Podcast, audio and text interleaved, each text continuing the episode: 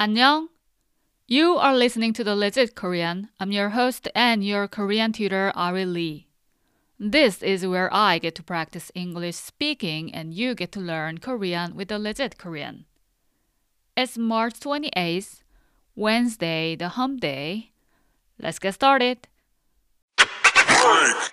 It's time for On Korea. I talk about anything that is about my country, and today let me talk about address in South Korea. So every time you read address in other countries, it's so confusing, right? I know what it feels. Because I always get confused whenever I see or read address in the United States or other countries. Today's tip might enlighten you on reading and understanding South Korean address. So the first level divisions within South Korea is do. It's like the states in the United States. So there are nine do's in South Korea, like 경기도, 강원도, 경상북도, 경상남도, and so on.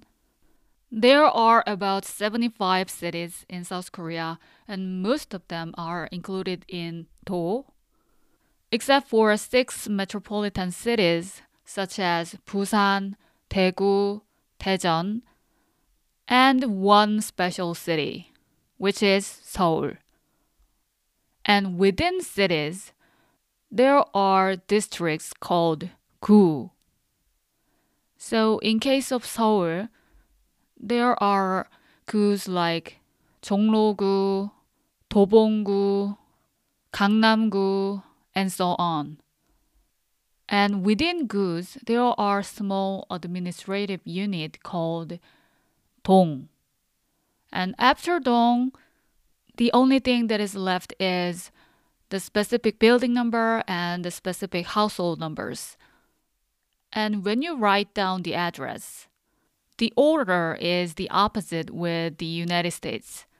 So in the United States, the smallest unit comes at first, and the largest unit, such as states, comes at last. But in case of South Korea, the biggest unit, such as do or city, comes at first, and the smallest unit, like the building number or household number, comes at the last. So, for example, South Korean address is like this 서울특별시 종로구 혜화동 아리아파트 102동 103호. So the last part I just made it up is building number and household number. Phew. It was hard for me to explain this, but I hope it helps. So now you know how to read address, it's time to know how to say, I live in where I live. So I live in is 에 살아요.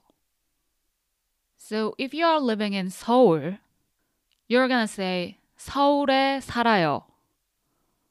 If you live in Busan, you say 부산에 살아요. Or if you live in 대구, you say 대구에 살아요.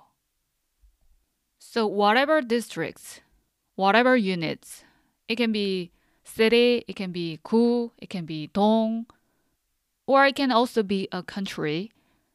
Just put where you live in first, and then say 에 살아요. So I'm gonna say I live in Seoul. And I'm gonna repeat it three times, so listen carefully. 서울에 살아요. 서울에 살아요. 서울에 살아요. Now I'm gonna break it into syllables so that you can repeat after me two times. 에, 살, 아, 요, 에, 살, 아, 요. Now, slowly, I'm gonna say I live in Seoul three times. 서울에 살아요.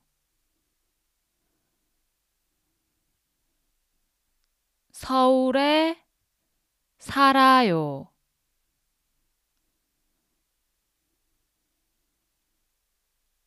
서울에 살아요.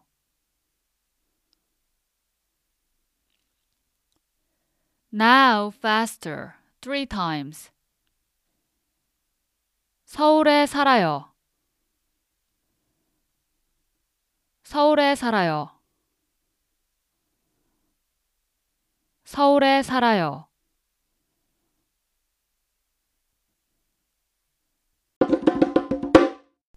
As always, thank you for listening to my podcast.